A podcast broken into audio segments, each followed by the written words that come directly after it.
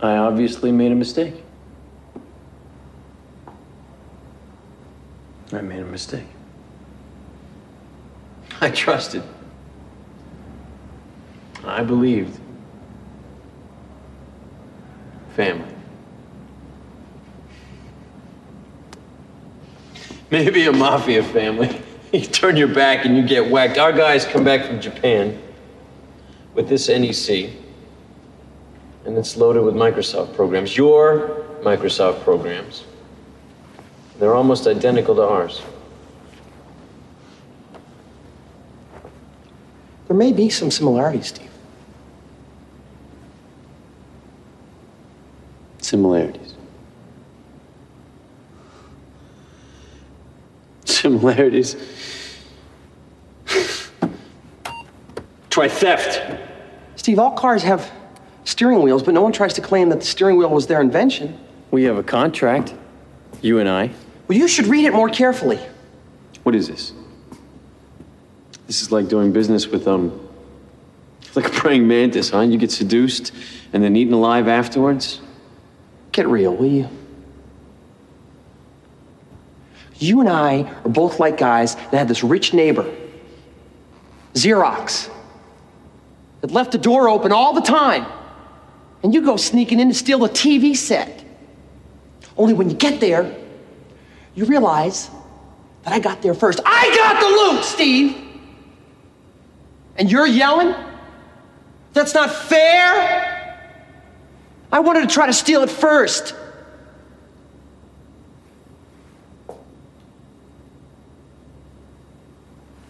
You're too late. We're better than you are. We have better stuff. You don't get it, Steve. That doesn't matter. I had a dream about this place.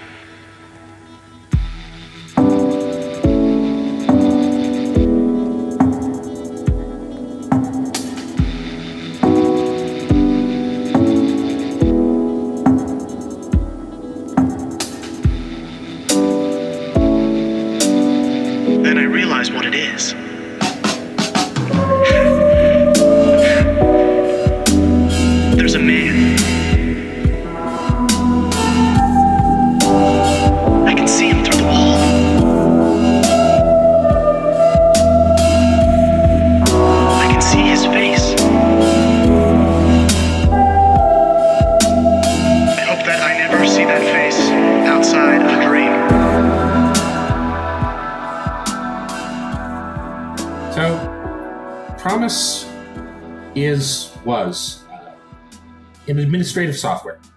Rather mundane. A bureaucratic thing for the legal profession. Um, it happened to be a masterful piece of work as a as an example of software.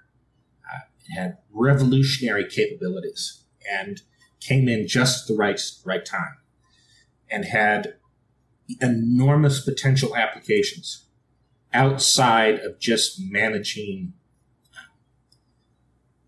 the caseloads of a local district attorney's office. And it was in light of these, not only its own abilities and the and the potential applications, that Inslaw expected a that this software would give them access to a market worth three billion dollars sales. That's billion with a, a B. Billion with a B. But on the road to this three billion dollar market, Inslaw signed a contract for ten million dollars. A contract with the Justice Department.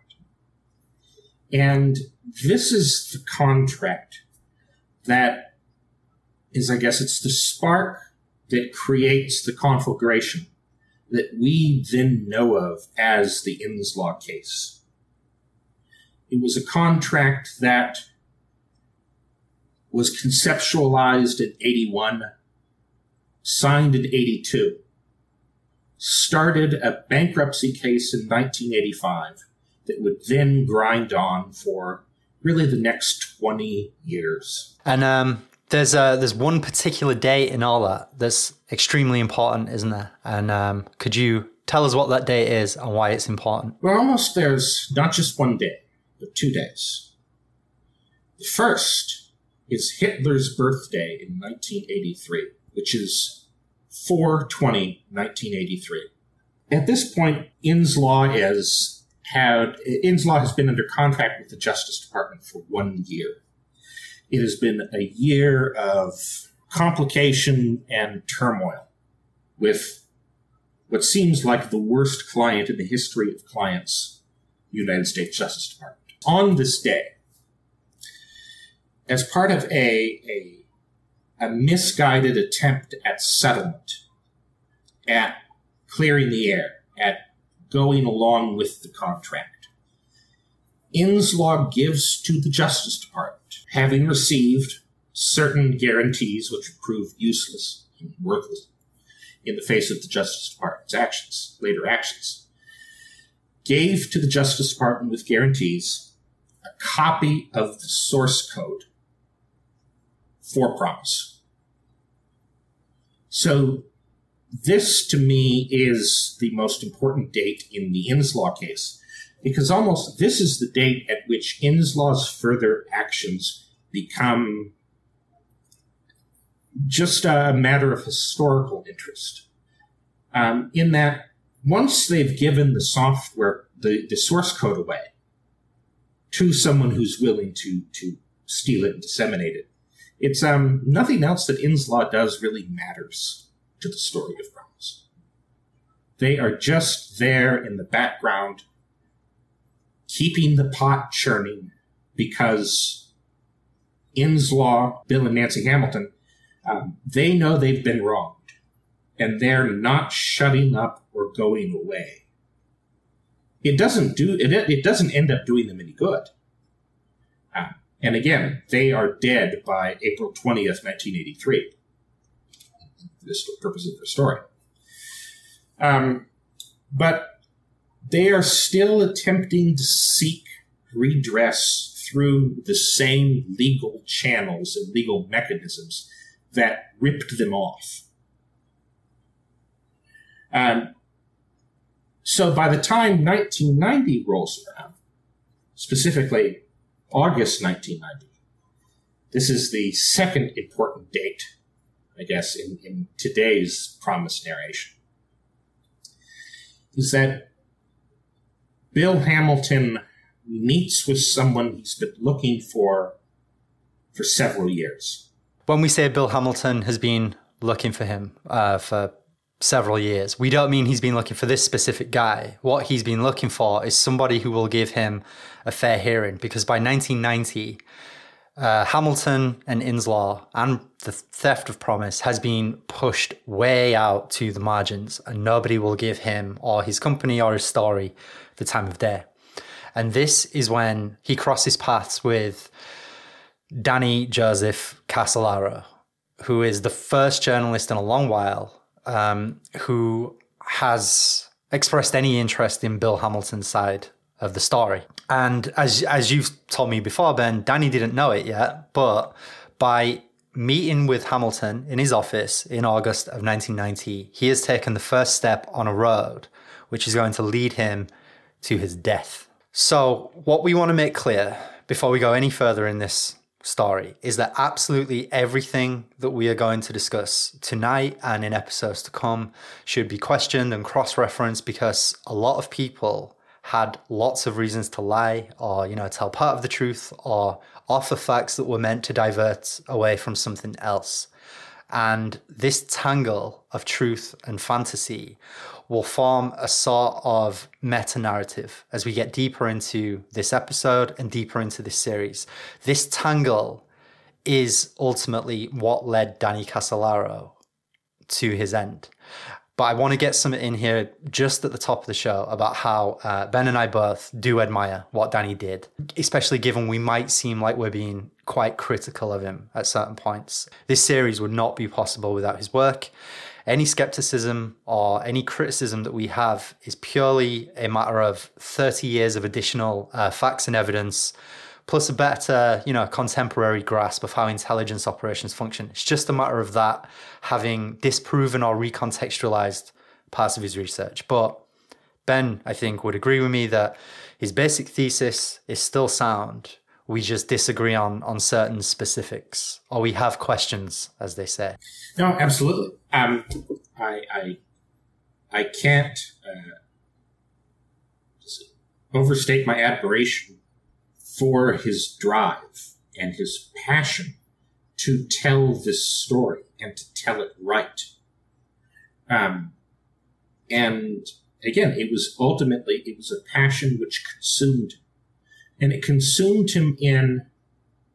As what what was the date of his actual death? Was it ninety? It was ninety one or ninety two. It was August tenth, nineteen ninety one. So it was in.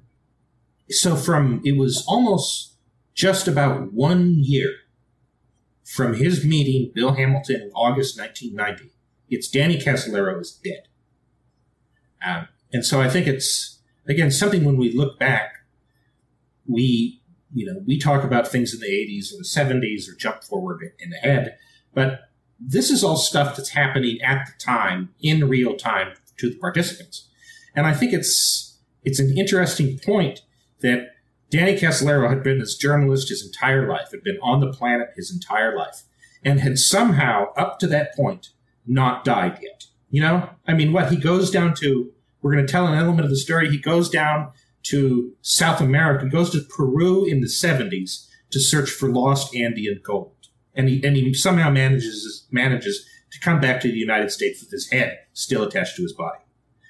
But nonetheless, he meets Bill Hamilton in August 1990. In August 1991, Danny Casolaro is dead. To understand the the journey that Danny went on between the summer that he met Bill Hamilton and the summer that he died, it would help us to go back really to the beginning and have a think about Danny's life, uh, his background, and what his interests were as well. So I guess it would be unsurprising that Danny, like every single other person in human history, was shaped by the circumstances of his birth, the people who his parents were, where he was born, and the social milieu in which he swam.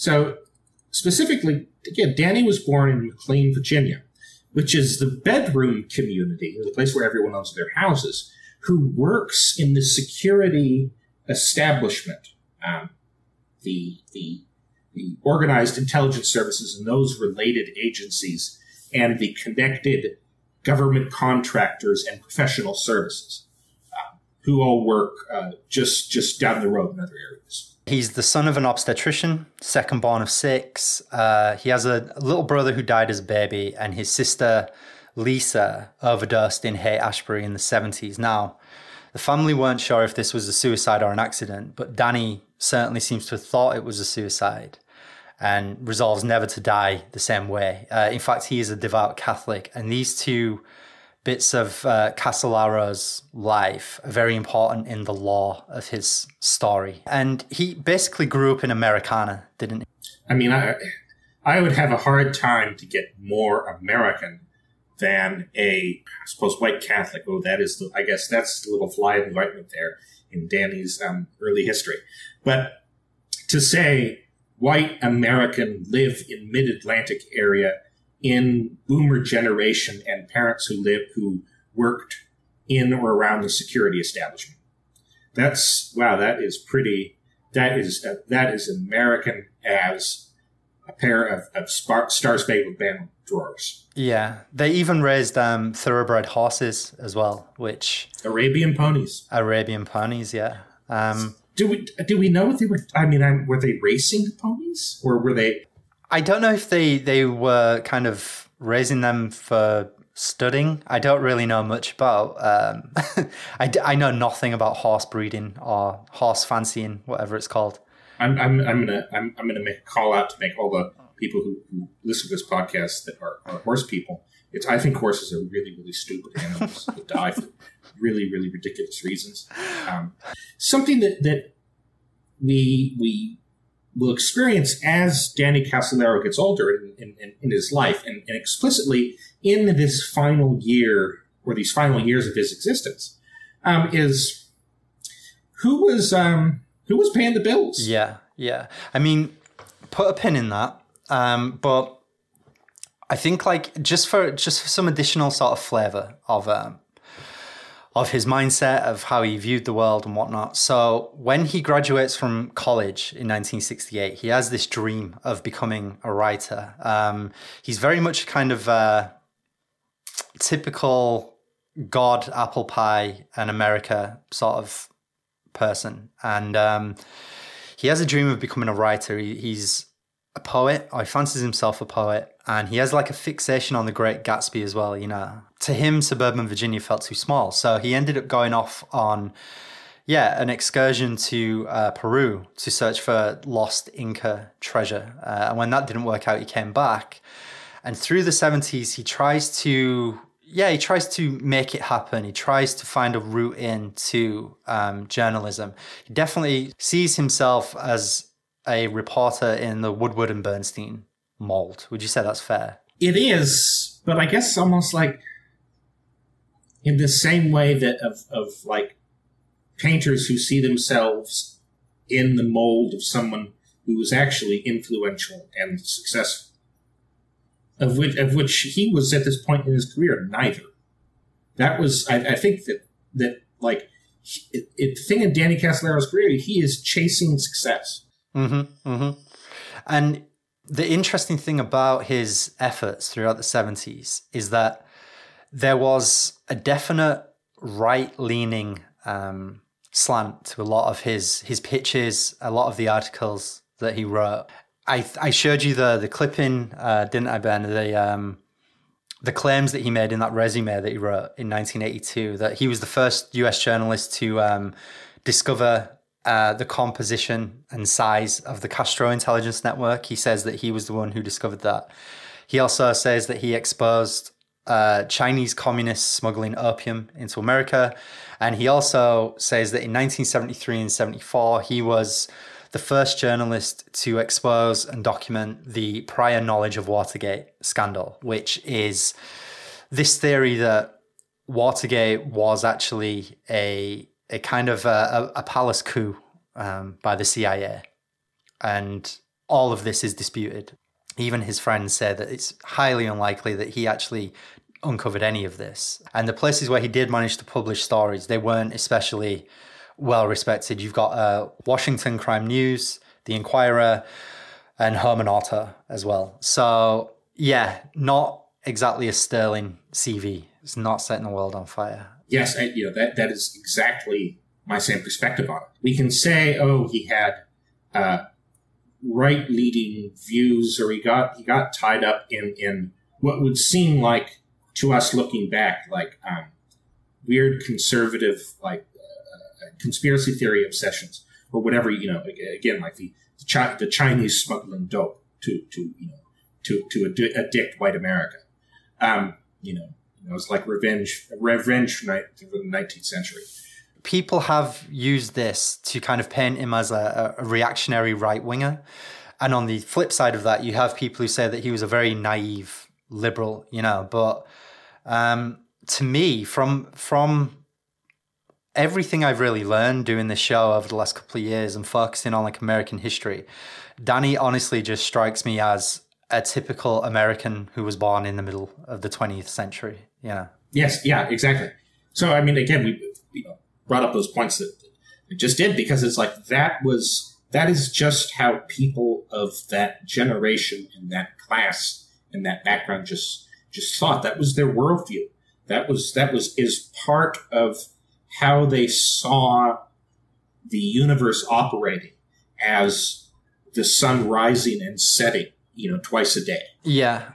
I think a, a lot of his friends as well and, and journalists who knew him um, later on, they've basically said that he was a truly nice, pleasant guy who was ideologically incoherent, as you would expect from someone with his class background. He freelances for a time uh, through the 1970s. Uh, he places what few pieces he can, uh, not particularly illustrious outlets.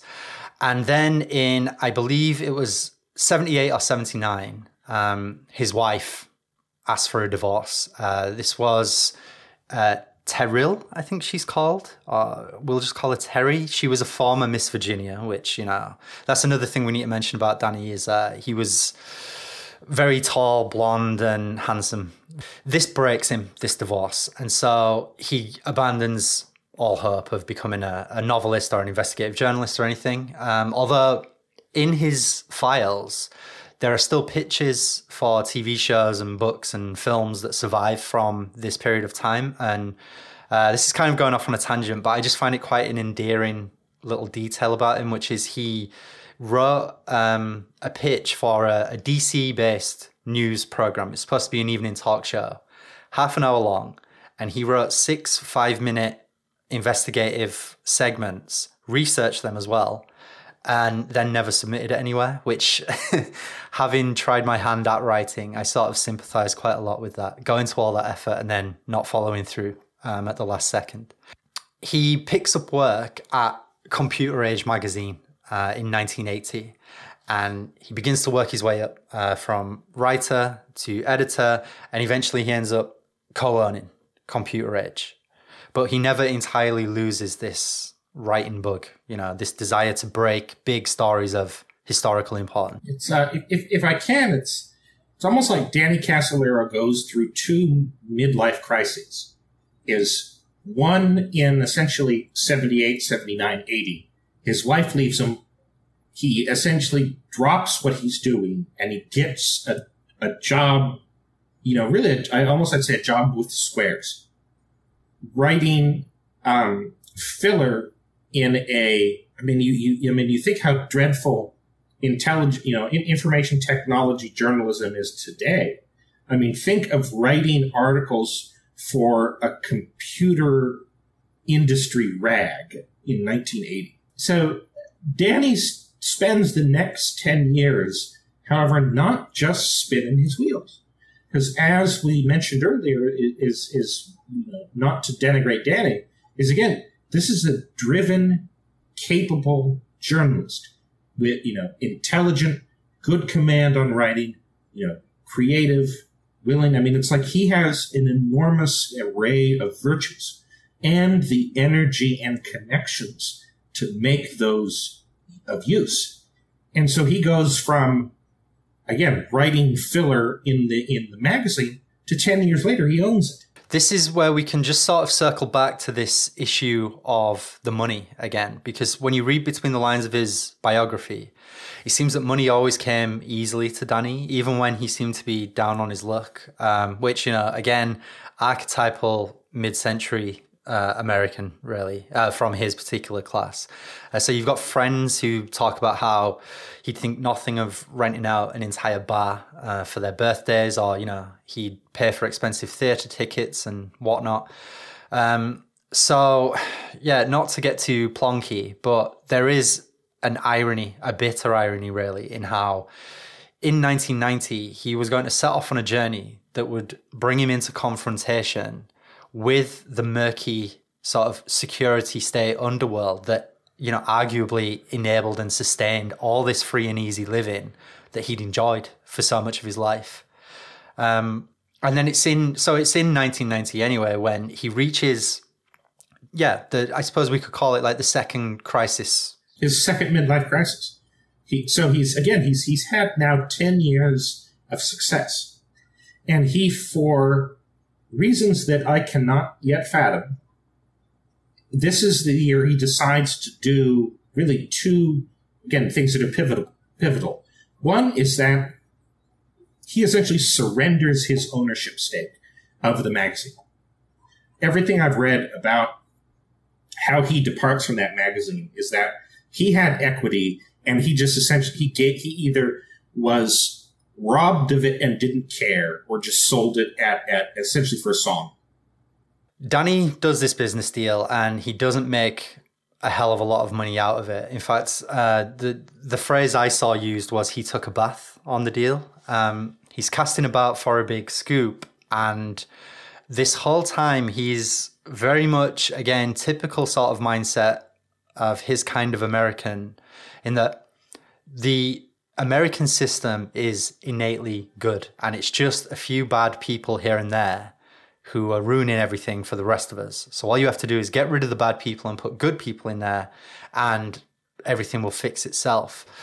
And this is something else that is probably unwise to pathologize or speculate about Danny's mindset too much. But in um, most of the accounts of his life, the discovery of um, Bill Hamilton and Inslaw and the theft of PROMIS, that seems to have been a, a quite a shattering moment for him because um, it led him perhaps to conclude that the, the rot was so deep in American society that his previous assumptions were re- now redundant about how it might be fixed. So, if if we can, to go from there is to revisit just a moment of the of the money. Again, as you say, he he he spend he spent freely and apparently had no concern as to the amount of money that was coming in and money going out. So you can say that, like, well, geez, you know, was the money coming from his parents?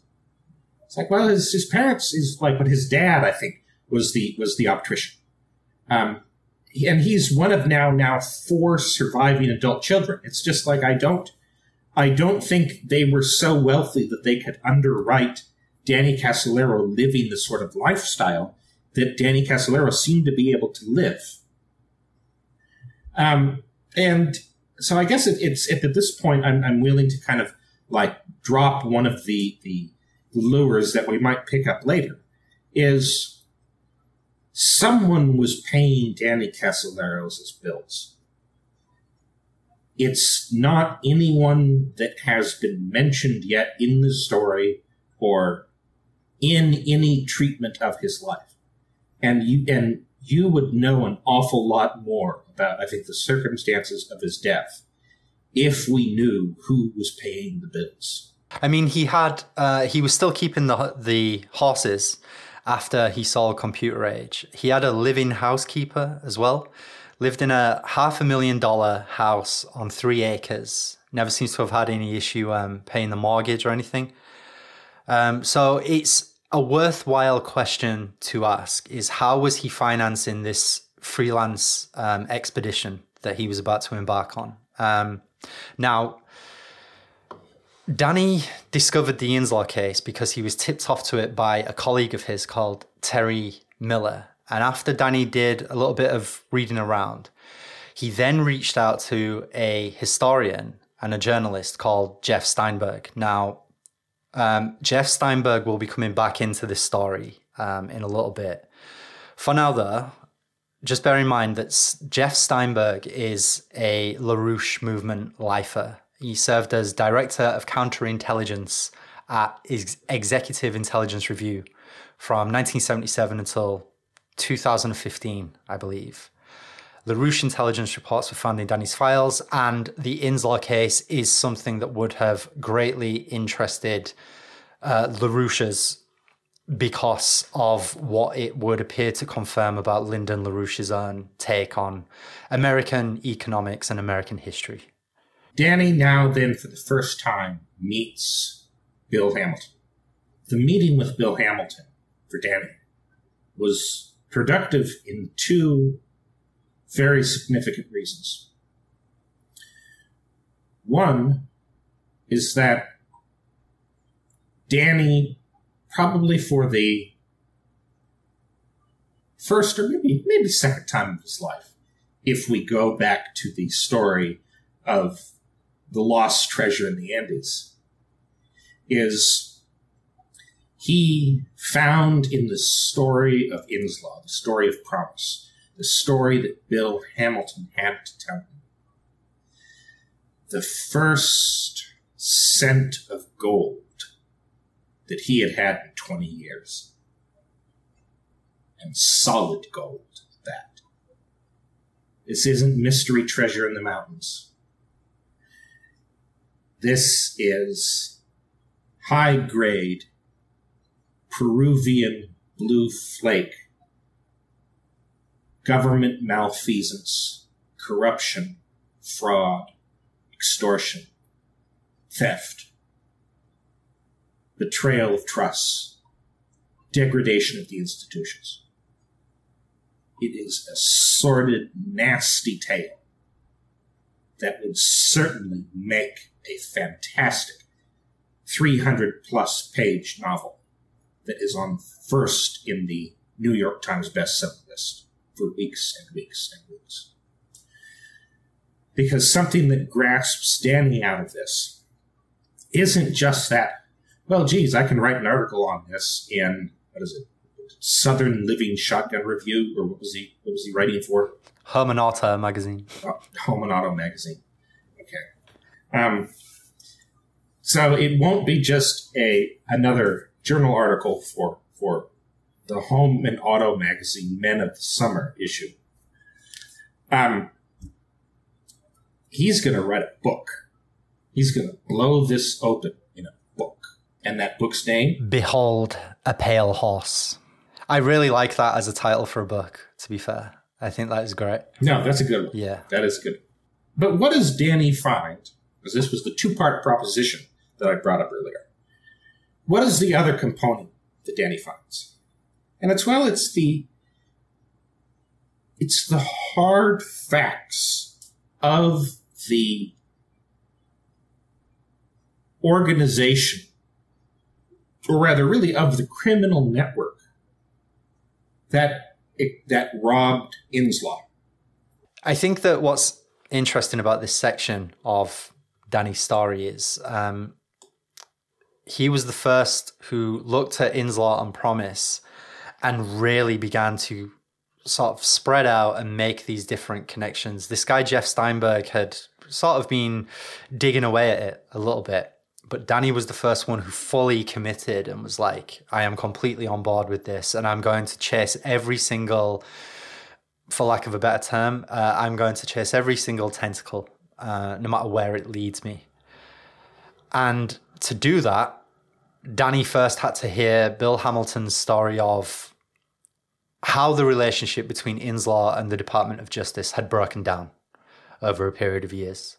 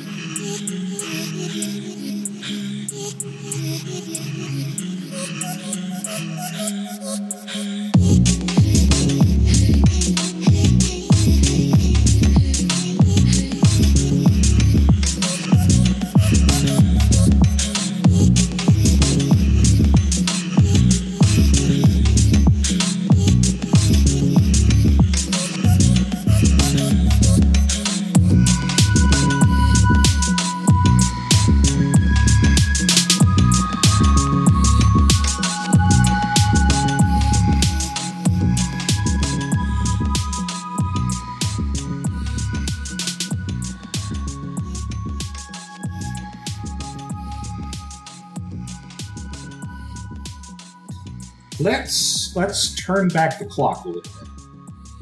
To 1981 right?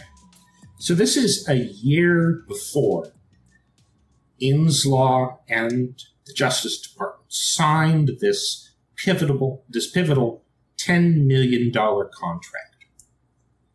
So some important things happened this year. One of which, as we discussed in episode one, is that the Justice Department robs Inslaw of $125,000.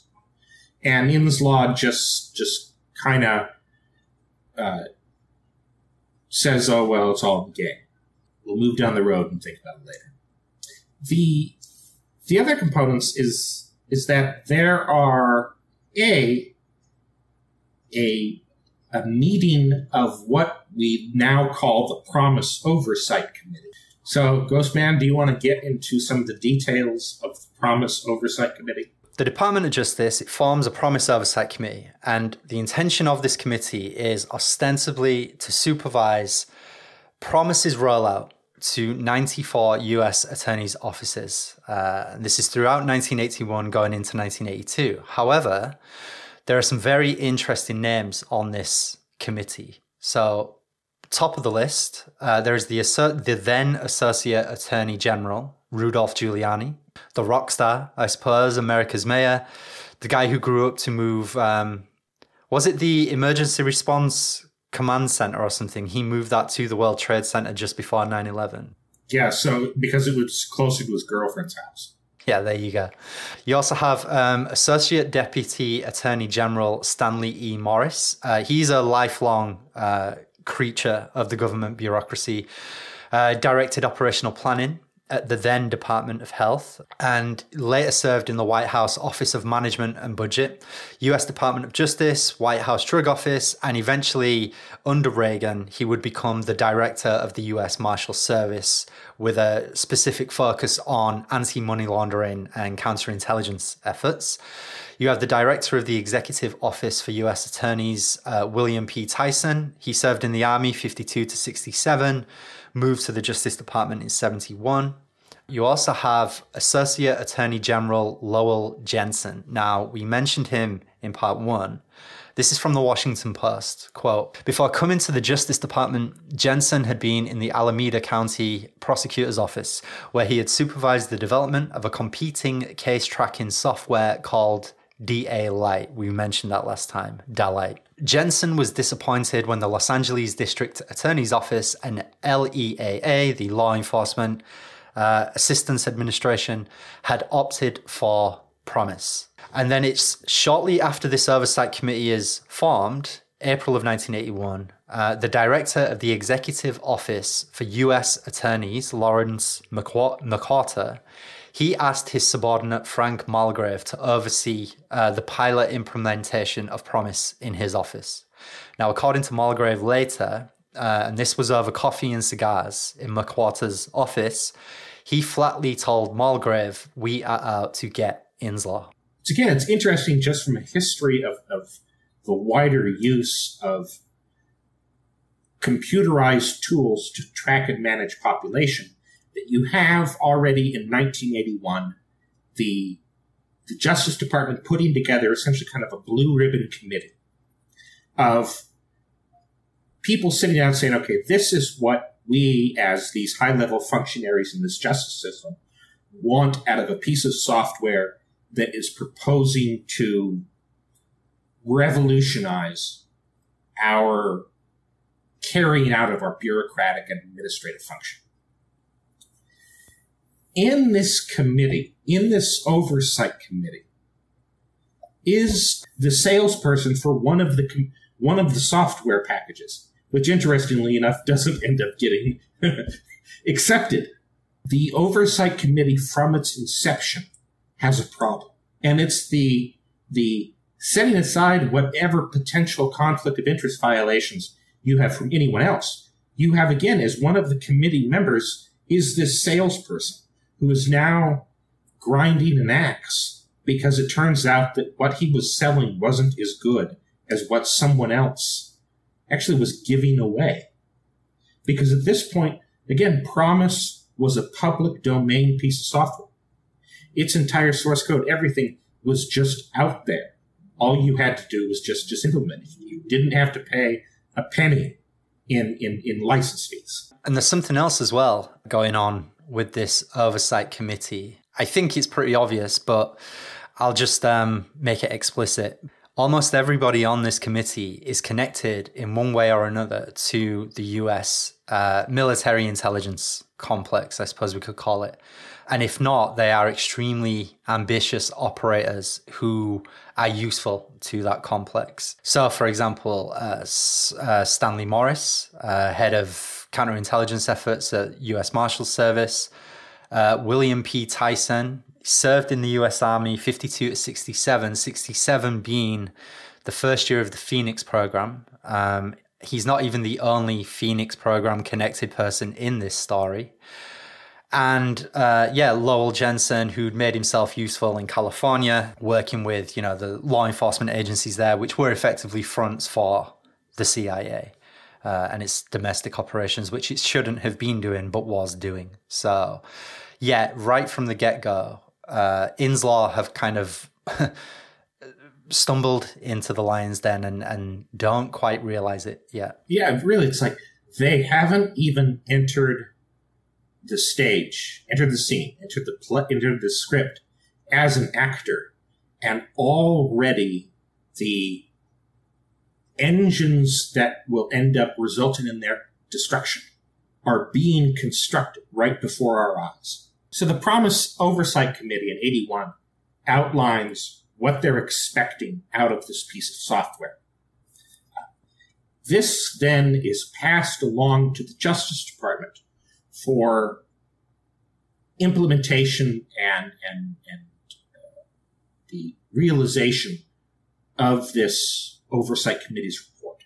The thing that ends up actually happening in the real world out of this is that this $10 million contract is then tendered, for which Inslaw, proposing this PROMIS software, um, is, is, is the winner of the contract.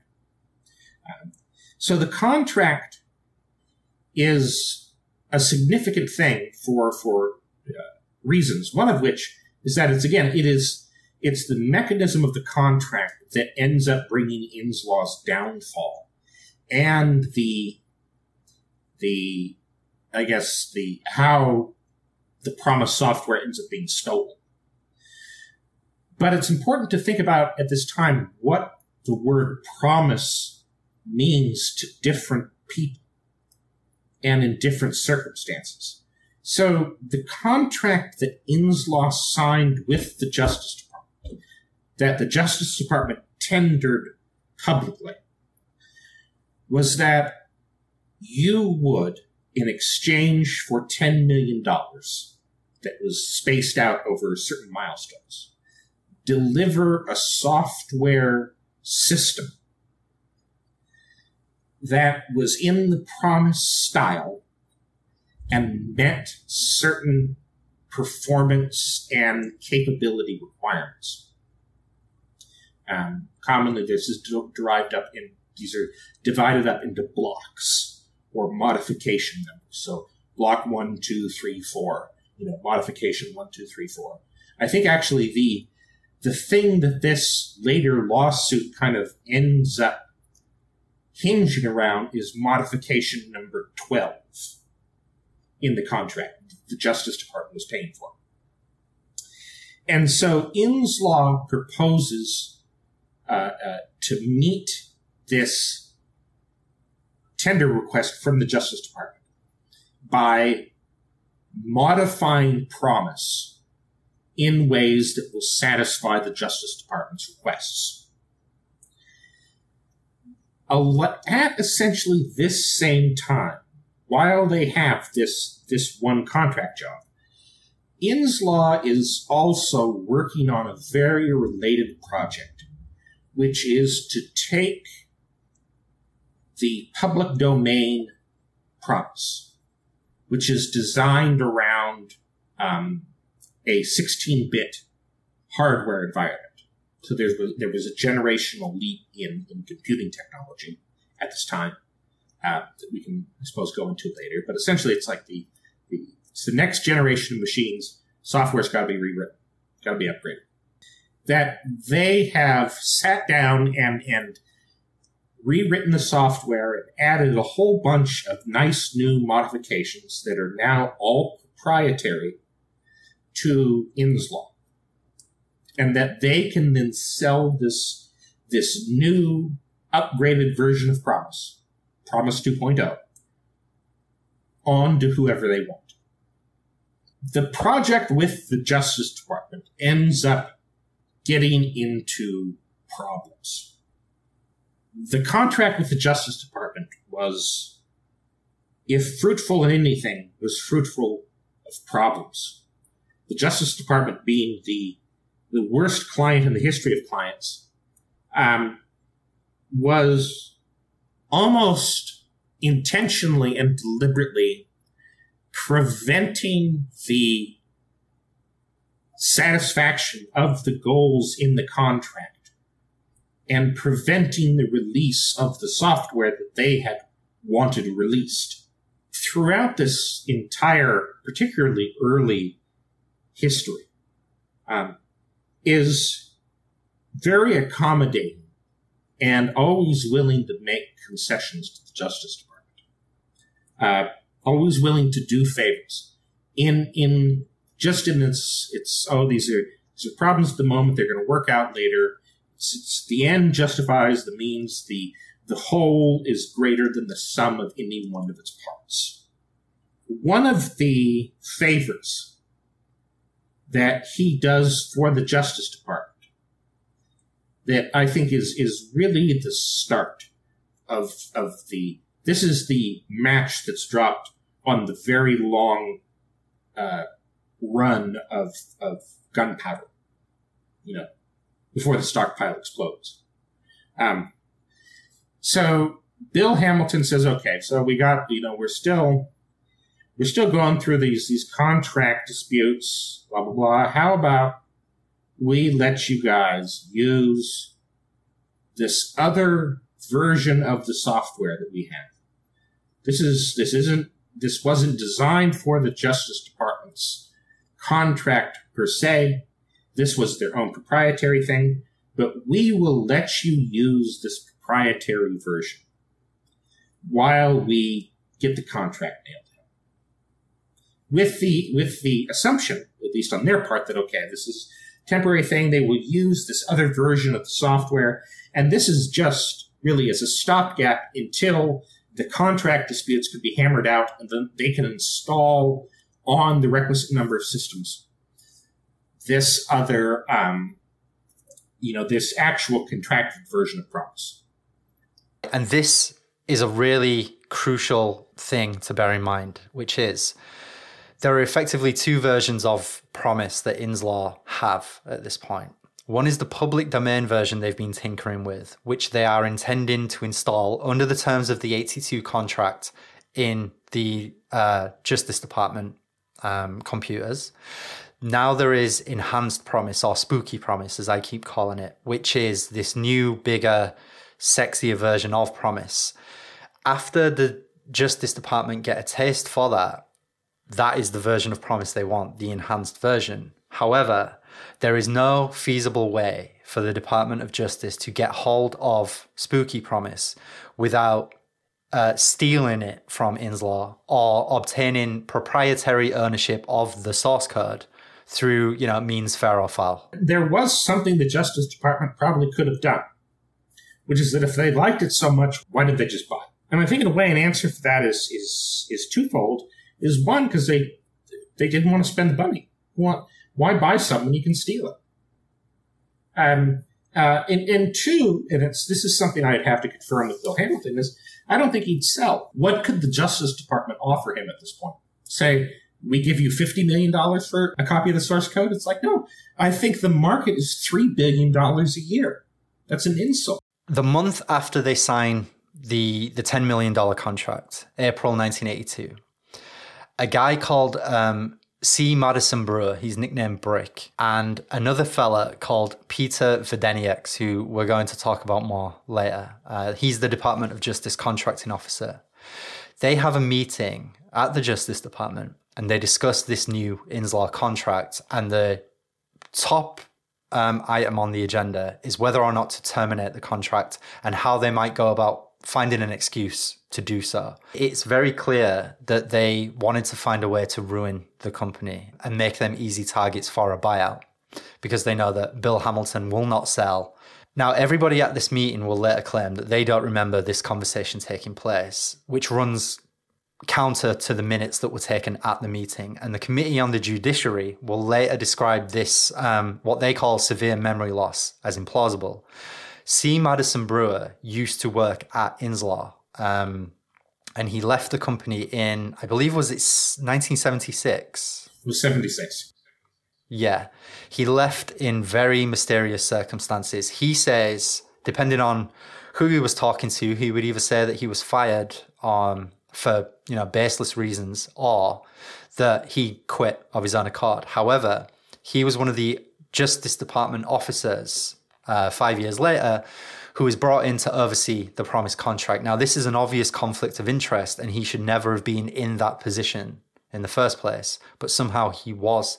And it seems very, very obvious that he hated Inslaw, he hated Bill Hamilton, he wanted to destroy Inslaw, uh, and he wanted to destroy Bill Hamilton as well. In fact, he seems to have made no secret of this. There are dozens of memos that he and Videnieks fired off to uh, Inslaw's lawyers, to the Justice Department from 1981 onwards, constantly trying to violate the contract on incredibly obscure uh, technicalities, basically trying to find a way to sink the entire deal. So, I guess that in answer to a question that hasn't quite been asked yet, is that it's like if things were so hostile from the beginning, well, geez, didn't Inslaw complain or something? There's got, I mean, in in a just society, there's got to be someone you can go to with something like this.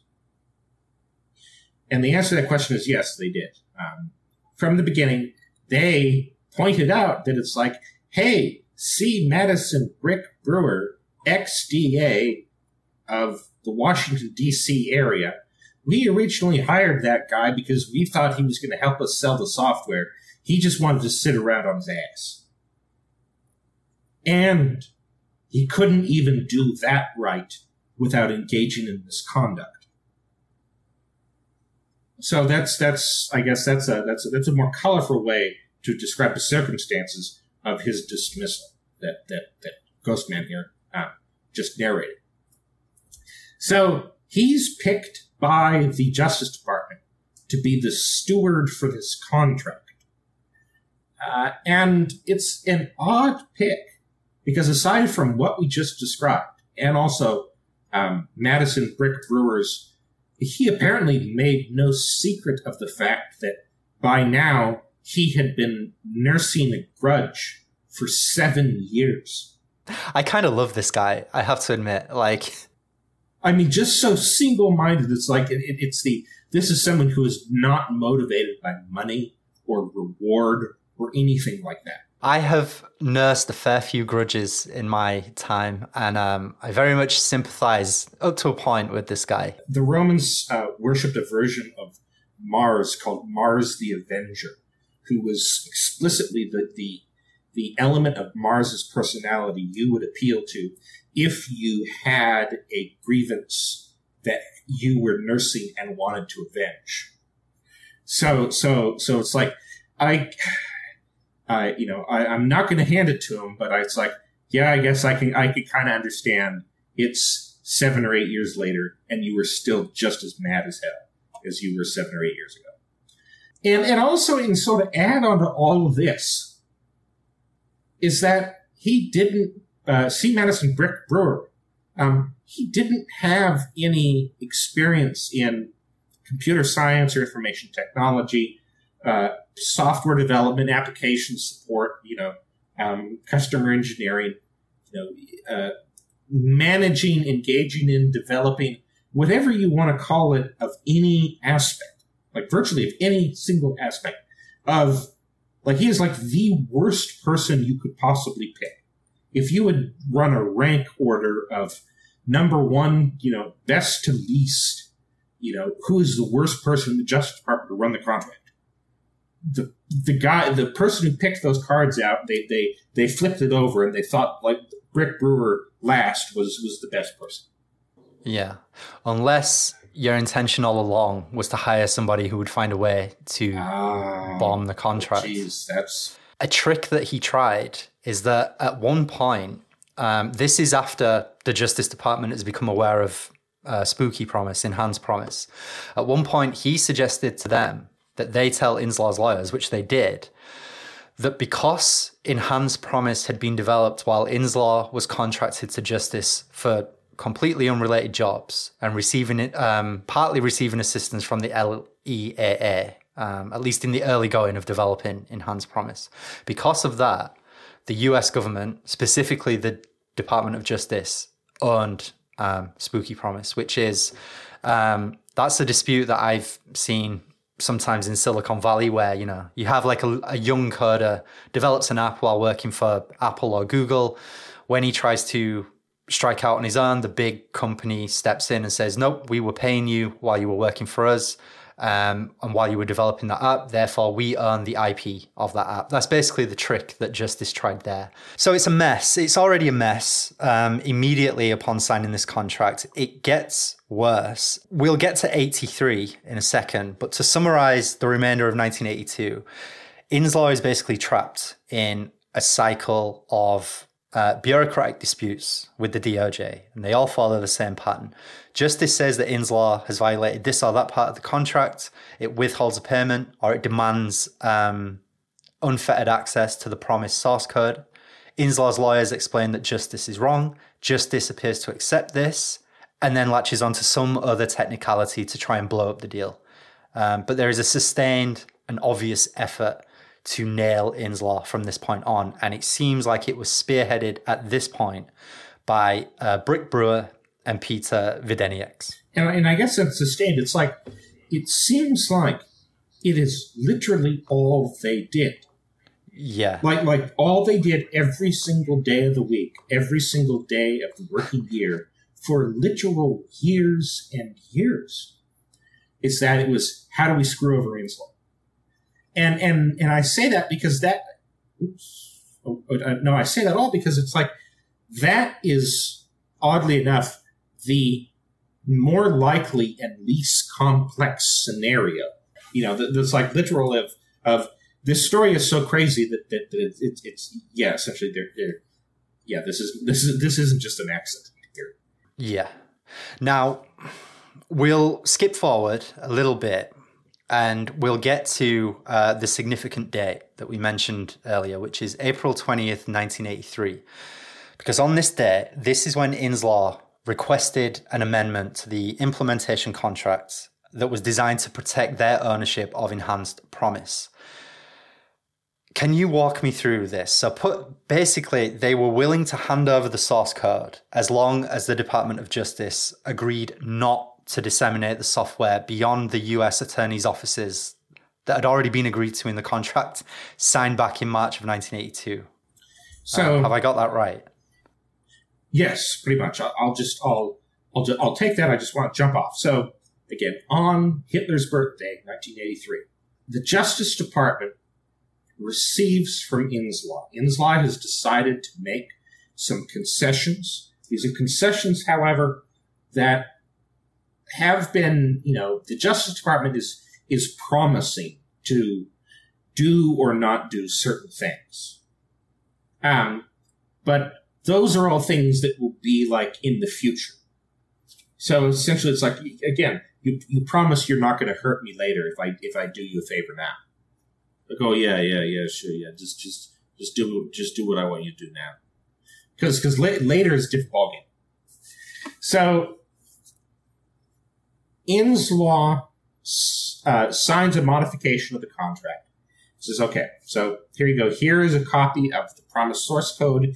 You can do whatever further analysis you guys have wanted to do. You can send it, and I think it actually is, it is sent out to another third party for benchmarking or, or for, for like for performance testing or for review. You can have this copy, you can have a copy of the source code to use, I think it internally just for your own, just for your own like purposes of, of, of better implementing the software. This is, again, we are giving you a greater peek behind the curtain at this point than you would normally get. Um, you know, to, to, to demonstrate our commitment to, to this project. Um, and to, and again, to smooth out the troubled waters. That's the other thing as well is that the trying to make this work, despite the fact that it's clearly not working. Hamilton and Inslaw are determined to try and make this relationship work because he's got in mind that if I can, if people can only see what I have created here, all this trouble will pale in significance compared to the huge amount of money that will be coming my way once word gets out of how good uh, PROMIS is. Absolutely. Yeah. The the the ends justify the means. The goal justifies the the trouble and the struggle that I put myself to get to the goal. Um, so to do all these things, Inslaw gives in exchange promises, which, as we've already experienced from the Justice Department, are worth nothing. And essentially, the Justice Department promised that they wouldn't screw Inslaw over promise.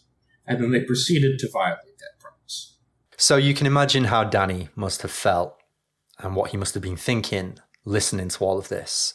Because what Bill Hamilton had laid out was a meticulously documented history of the Justice Department's uh, fraudulent behavior and theft of Inslaw's software. But what he was about to tell Danny next would take this story in a psychedelic direction. And this is when Danny would begin to realize that there was something much, much bigger going on here. Because the same month that Inslaw requested the contract amendment, a man called Dominic Leahy phoned Bill Hamilton at his office. Now, Leahy was the chairman of a firm called Hadron Incorporated, and he informed Hamilton that Hadron was aiming to corner the market on automated law enforcement software, and he offered to buy Inslaw outright. When Hamilton refused, Leahy told him, We have friends in the government, and they have ways of making you sell. Now, we'll get to who these friends in the government were um, in a little while. After Hamilton rejected Leahy's offer, the tension between Inslaw and Justice escalated dramatically.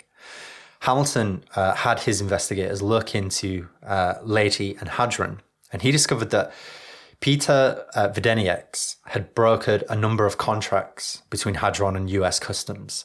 Hadron, in turn, was owned by Earl Brian, uh, who was very good friends with Attorney General Edwin Meese. After Meese had become Attorney General, Hadron went from being $12 million in debt to posting consistent profits after signing a number of lucrative contracts, sweetheart contracts with various government agencies, including the Department of Justice.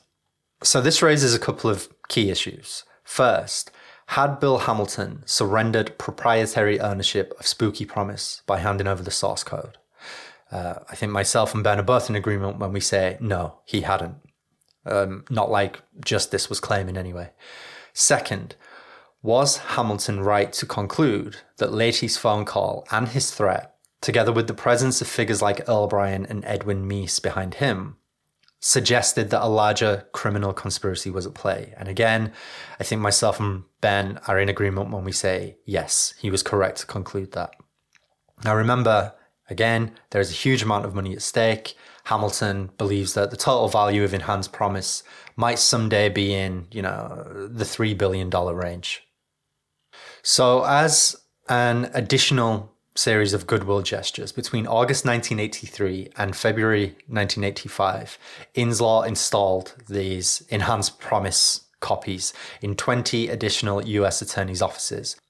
But then in 1985, the Justice Department abruptly cancels part of their contract with Inslaw, which leaves the company several millions of dollars out of pocket. And this is despite the fact that the Justice Department's own counsel would find that Inslaw had fulfilled all its obligations under the contract. Now, remember that as we've established, the contract that Inslaw signed had included a payment on objectives met clause, and the Department of Justice had kept fucking around and claiming that targets were being missed without any real justification, trying to violate them on various technicalities.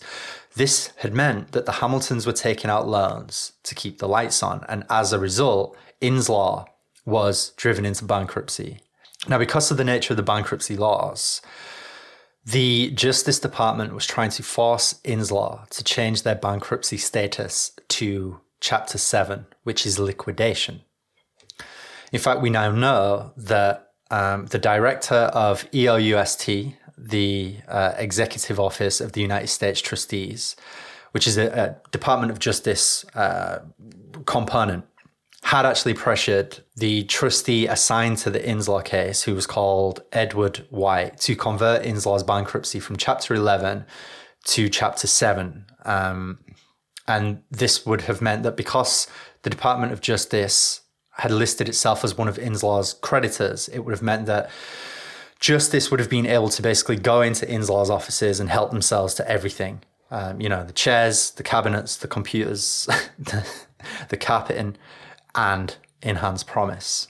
And there's something else as well here, which is according to the Committee on the Judiciary report, um, after this contract finally fell apart, Hamilton found out that quote, without notice and certainly without permission, the Department of Justice had illegally copied Inslaw's enhanced PROMIS software and eventually installed it at 25 additional US attorneys' offices. The department also brought another 31 US attorneys' offices online to enhance PROMIS systems via telecommunications. Inslaw first learned of these unauthorized actions in September of 1985. As a kind of final Hail Mary, Inslaw offers to sell enhanced PROMIS licenses to the Department of Justice. All transgressions forgiven. The Department of Justice tells them, in so many words, to fuck off. And, you know, this is when Inslaw files a claim against the Department of Justice at bankruptcy court, and the real war begins then. Just as a an, a, kind of addendum here, which is one of Inslaw's attorneys was Elliot Richardson. He'd been a player in Watergate. He'd served as Nixon's Secretary of Defense and then his Attorney General. He'd been in the role five months when Nixon asked him to fire uh, Archibald Cox, the special prosecutor. Uh, Richardson handed in his resignation instead, you know. I just thought I'd mention that because it's quite interesting that even on Inslaw's side of this dispute, you still have figures who are connected to some of these major uh, I suppose you could call them deep political events, you know, of the last 20 years or so of American history. Now, this is where, if things weren't already tangled and complex and hard enough to follow, this is where they're going to get um, even trickier to navigate. So, what I recommend you do is grab a pen and notepad and jot this stuff down as we go along. So, February of 1987, Inslaw requests an independent handling hearing. And this is to make the Justice Department hold a hearing that will be independent of any of their own guys and basically investigate themselves. You know, that's what that's what they're looking for. Um, now, there is a, a, court judge appointed to handle Inslaw's Chapter 11 proceedings, and this is Judge George Bason. And he grants this request. You know, he's kind of sees that it's clearly obvious to anyone with eyes to see that Inslaw has been wronged here. And eventually his judgment bears this out because what he finds is that the Department of Justice unlawfully, intentionally, and willfully tried to um, convert Inslaw's Chapter 11 reorganization case to a Chapter 7 liquidation without justification and by improper means. Um, and he also had very harsh words for most of the prominent Justice Department players, you know, describing them as dishonest, unbelievable, shifty, evasive, so on and so forth. Judge Bason had been appointed uh, to the District of Columbia Bankruptcy Court in 1984. He was expecting a four year term, but he sought an early reappointment in 1987. He was informed in December that um, they decided to go with another candidate, head the Court of Appeals. And Judge Bason believes that this is because the Department of Justice were unhappy with his findings and they had covertly influenced the selection process. So we'll move on from that and get into the weeds around Earl Brian and Edwin Meese. Because the question we have to ask ourselves, the question Hamilton was asking, and the question that Danny started to ask is Did the people behind Inslaw's controlled demolition want the Hamiltons to sell to anyone in particular? And when this failed, this attempt to muscle Inslaw into selling, you know, when it seemed like forcing them into bankruptcy was going to take too long, did they resort to straight up theft? Well, everything you are about to hear must be prefaced with a massive allegedly, but this is just a taste, a tenth of some of the stuff that first Bill Hamilton and his investigators and then Danny Casolaro unearthed when they looked into all of this in more depth. So, we'll begin with Earl Brian. Now, he has appeared on the show before, but for newcomers, there's a quick rundown. So, Earl Brian had been California's Secretary of Health while Reagan was governor. Prior to this, he'd been a combat medic during, surprise, surprise, the Phoenix program. And again, he is not even the only Phoenix program connected person in this story. There are many more. Bill Hamilton himself is one of them. And it's quite interesting, in fact, to think that Bill Hamilton was working for the NSA in Vietnam back in the late 60s, and he was installing um, Viet Cong surveillance posts, electronic surveillance posts in the jungle. And he also devised a computer translation program that was meant to assist with interrogations and collecting intelligence from the local populations. And he worked on this project under the Joint Publications Research Service, which later turned out to be a unit in the CIA. Hamilton had made a name for himself here, and when he rotated back to America, my suspicion is that people were keeping tabs on what he was up to because they knew that he was a pretty gifted programmer and a very gifted intelligence analyst as well. So to bring it back to Earl Brian, at the end of Reagan's term as governor, Brian was caught with stolen computer tapes that contained 70,000 people's welfare records. It's still unclear exactly what he was intending to do with them. But after the hubbub had died down, he reinvented himself as a venture capitalist and spent most of the 1970s plowing money into various tech related businesses that were usually connected to the security state. In 1975, he took over a firm called uh, Xonics Xonics was primarily concerned with telecommunications, radar, and X ray imaging, and it held multiple contracts with the CIA, the Department of Defense, and the Pentagon.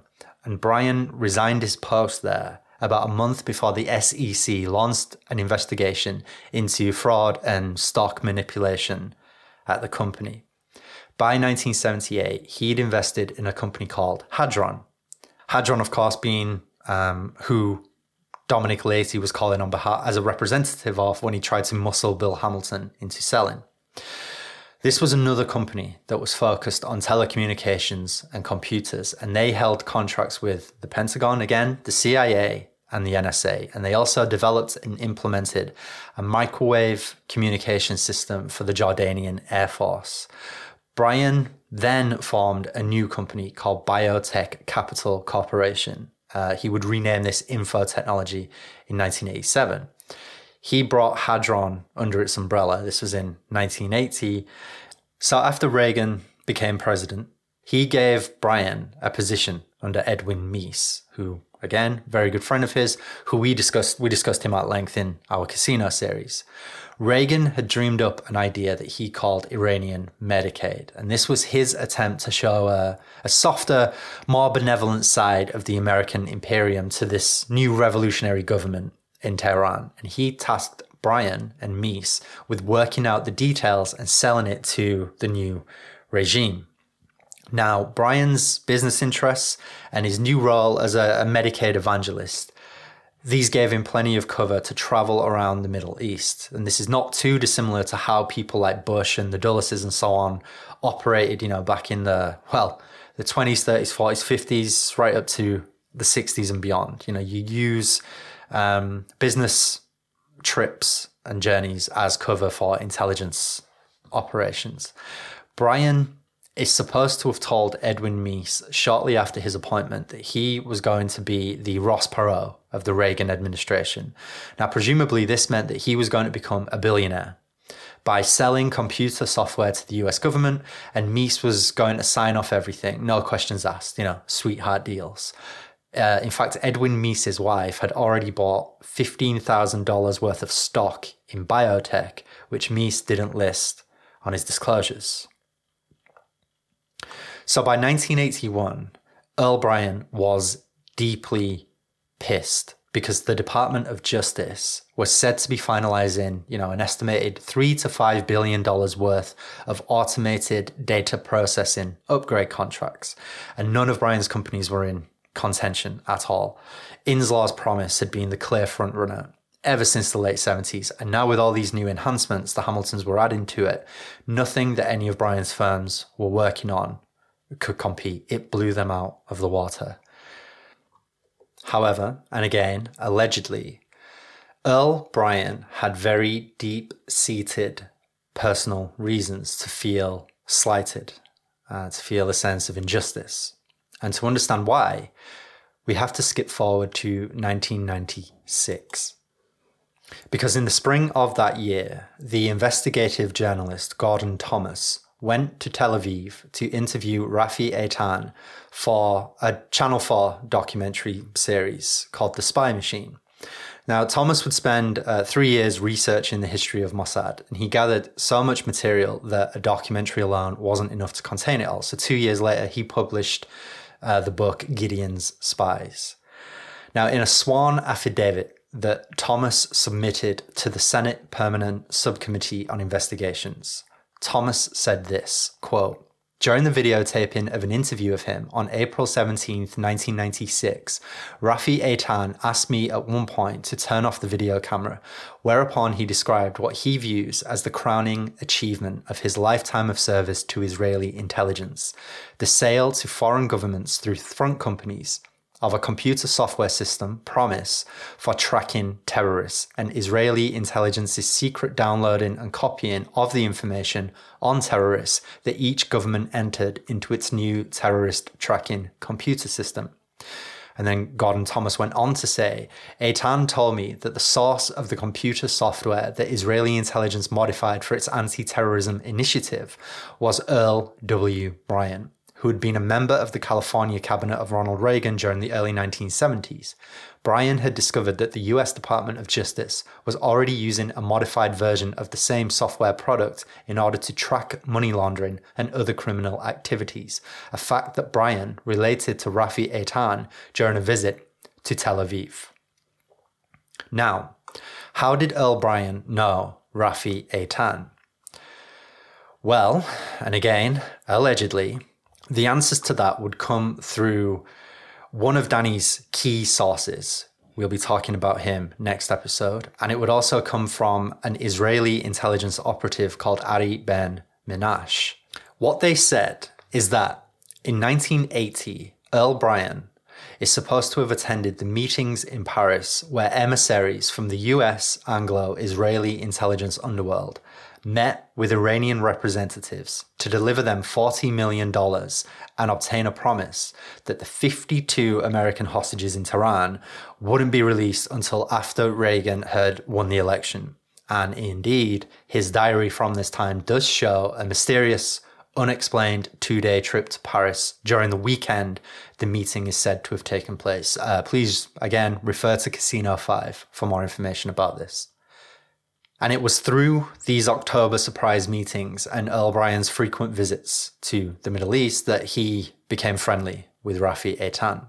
So you have the old spy master, the man who caught Adolf Eichmann, looking for anything that will give Israel the edge over its enemies. And you have Earl Brian, the spook CEO and venture capitalist, seething at his lack of compensation and recognition for his role in the October surprise, with many contacts in the Department of Justice who are all well aware that PROMIS is a potential gold mine, and they're all looking for a way to get hold of this sweet, enhanced software. So, to quote Carl Oglesby, what artist of the possible saw the convergence of these two problems in a common solution? So allegedly, a gentleman's agreement was reached, which is that Brian would exert influence in the Department of Justice to frustrate and tank the Inslaw contract and bankrupt the company, enabling him to acquire Spooky PROMIS and sell it for his own gain. And he would also provide Rafi Eitan with a copy.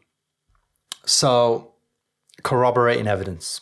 How true do we know any of this is? Well, in 1983, this was February. So this is uh, just before Inslaw asked for these contract amendments.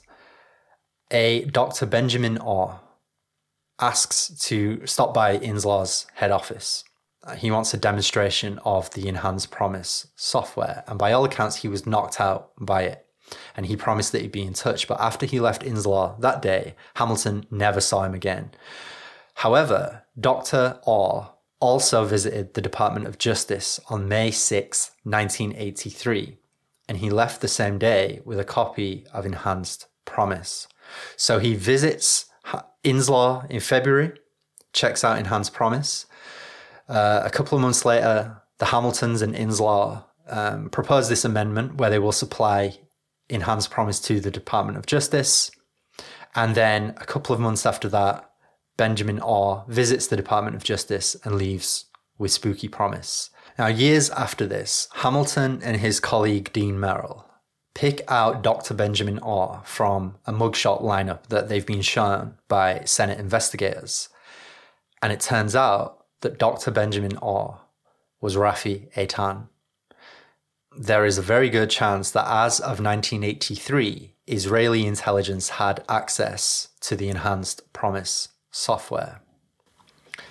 And it was in hearing about all of this from Bill Hamilton and one of his key sources, a man that we're going to discuss in more depth next episode, and doing the legwork, doing the gumshoe investigative work, that Danny was going to go from being somebody with a journalistic curiosity in the story of the Inslaw scandal to being someone who was gripped by an all consuming obsession. I like to see or, or imagine in my mind that again, you have the figure of Danny Casolaro, tall, blonde, and beautiful, in there with Bill Hamilton. And Danny Casolaro, the seeker, is in the position of having that sensation of, I've found the thing that I am seeking. And that's this story. And I say that because it's like, and we haven't even gotten to the crazier parts yet. The story just gets crazier. And an element of how destabilizing this is, is that the narrative that, um, that, that like this is all, this is all a scam or that this wasn't a, a, in, you know, an organized theft or a, a criminal enterprise is, is that it's the, the notion this is all made up becomes so unlikely that even the craziest conspiracy theories become more plausible. So Danny Casolaro has just heard all this. And then Bill Hamilton lays on the contact that is going to drive the next phase, really, of Danny Casolaro's life. And that's Bill Hamilton says to him, Well, I've told you what I can, but if you want to know more, there's this guy named Michael Riconosciuto.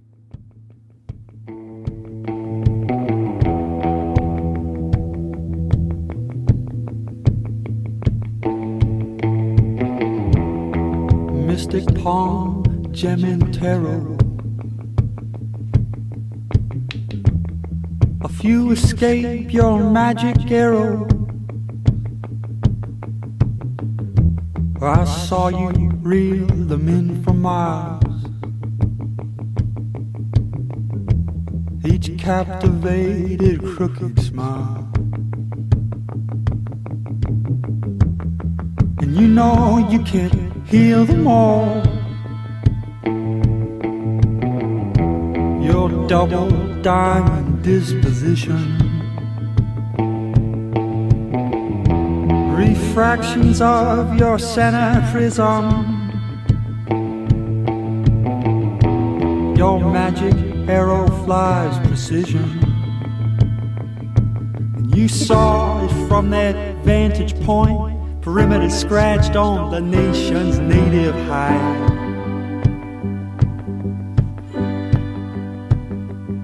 And we saw those Christian clippers glide over white caps and white sails high, over white knuckles.